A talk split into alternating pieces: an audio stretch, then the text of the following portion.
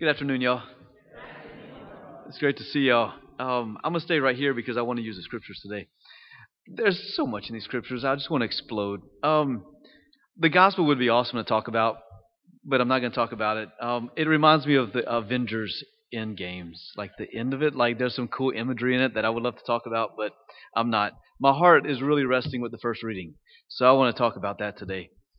Um, Saint Paul's letter to the Colossians. As I read it, I didn't. Uh, I don't ever remember reading this, and obviously it was always there. But the Lord really spoke to me in a number of ways through it. So I just want to tease it out.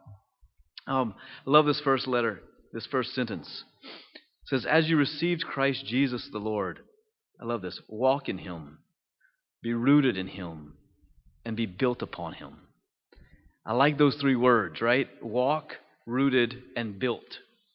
You know, Paul's given the people of Thibodeau instructions on how to how to remain in Christ, right? Well, you walk with Him. Well, that means you got to invite Him on the journey, right? Sometimes we we have Him on the journey for the weekends, or sometimes we have Him at noon mass, and then we walk out and we go, okay, I'm just going to go for my walk by myself now, and, and we take things in our own hands. We're forgetting that Jesus wants to walk with us, right? He tells His disciples, I no longer call you servants, you're my friend. Well, friends want to spend time with each other. And Christ wants to spend time with us. He wants to walk with us. Be rooted in Him. That means when the winds blow and the storms come in life, that oak tree ain't going nowhere. Why? Because it's rooted deep inside the earth. So be rooted deeply in Christ and to be built upon Him. Um, yeah, I love that image that the house is being built upon a solid foundation, upon Christ. So build upon Christ. And he goes on, he says, don't let anyone captivate you with empty and seductive philosophies according to the traditions of men, according to the elemental powers of the world and not according to Christ. Gosh, how many times do we hear that, right? I mean, Christ has spoken truth to us, but the world wants to feed us lies. And how many times do we believe that, right? Oh, you love your girlfriend? It's okay. Just go live with her. Don't worry about marriage. Okay, that's a good idea. Let me go do that. Forget about everything I've been rooted out in my life that I've been built upon in Christ. I'll just go do what the world's telling me to do. Oh, don't worry about it. It's just a little joint. No big deal. Just... Just hit that, you know, it, it's going to be okay. yeah. Um, the world speaks the lies. Don't be captivated, he says, by these seductive philosophies. Don't be captivated by them. He speaks about baptism in a way which is super cool. It's the truth of what it is. We think of baptism as, oh, it's a cute little ceremony. You know, the baby goes and he's in his little white gown and you get water on him and then you put the chrism oil on their head and it smells really good and you want to lick their head afterwards. Um, but listen how Paul, what, what does Paul say about baptism?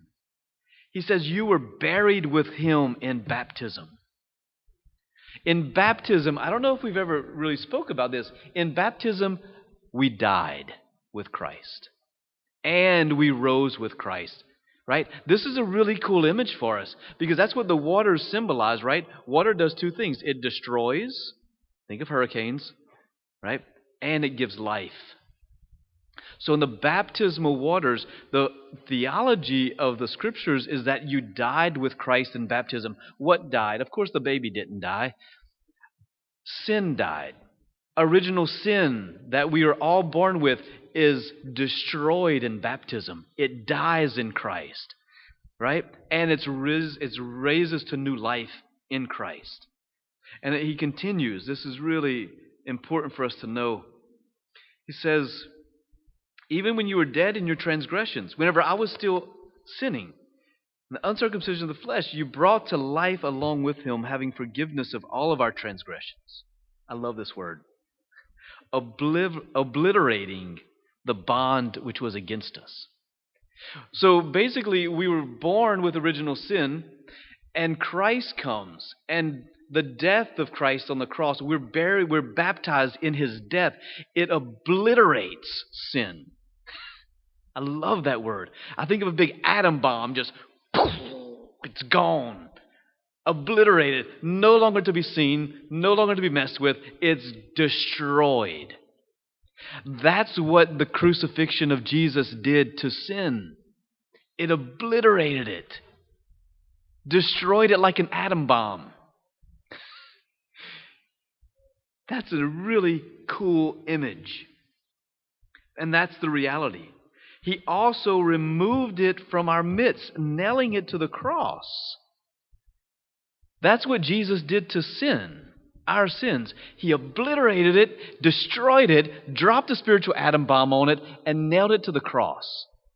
What does that mean? It means it was nailed in love to the cross because he wanted to set us free, because he wanted to live with us for all of eternity. And only he could do that by his death. He obliterated it. Despoiling the principalities and powers. These are angelic forces, angels, principalities, uh, dominions, seraphims. These are, he despoils the evil principalities and powers and made a public spectacle of them. I love that. He humiliated all of the demons in hell by nailing our sins to the cross, by us being baptized in his death and risen in him. He made a public spectacle of Satan and destroyed him, obliterated him, leading them away in triumph by his cross. Like, that's good news. That's what happened in baptism. Every one of us had original sin obliterated, destroyed, nailed to the cross in God's love, made a public spectacle of Satan, that he doesn't have the power that he thinks he has, and he can just go back because he's been won. He's been conquered by Jesus on the cross. And so sometimes maybe we just want to sit back and think, Lord, what in my life do I need you to drop a spiritual atom bomb on? What part of my life is holding me back from allowing you to nail that in love to the cross? It's what he wants to do. It's why he came. So maybe ask the Lord, pray with that kind of boldness. Lord, obliterate that out of my heart with your love. Drop a spiritual atom bomb on it and watch the freedom that you will feel in your heart when Jesus conquers it and makes a public spectacle of Satan, who thought he had hold of you. And he has to flee. Amen?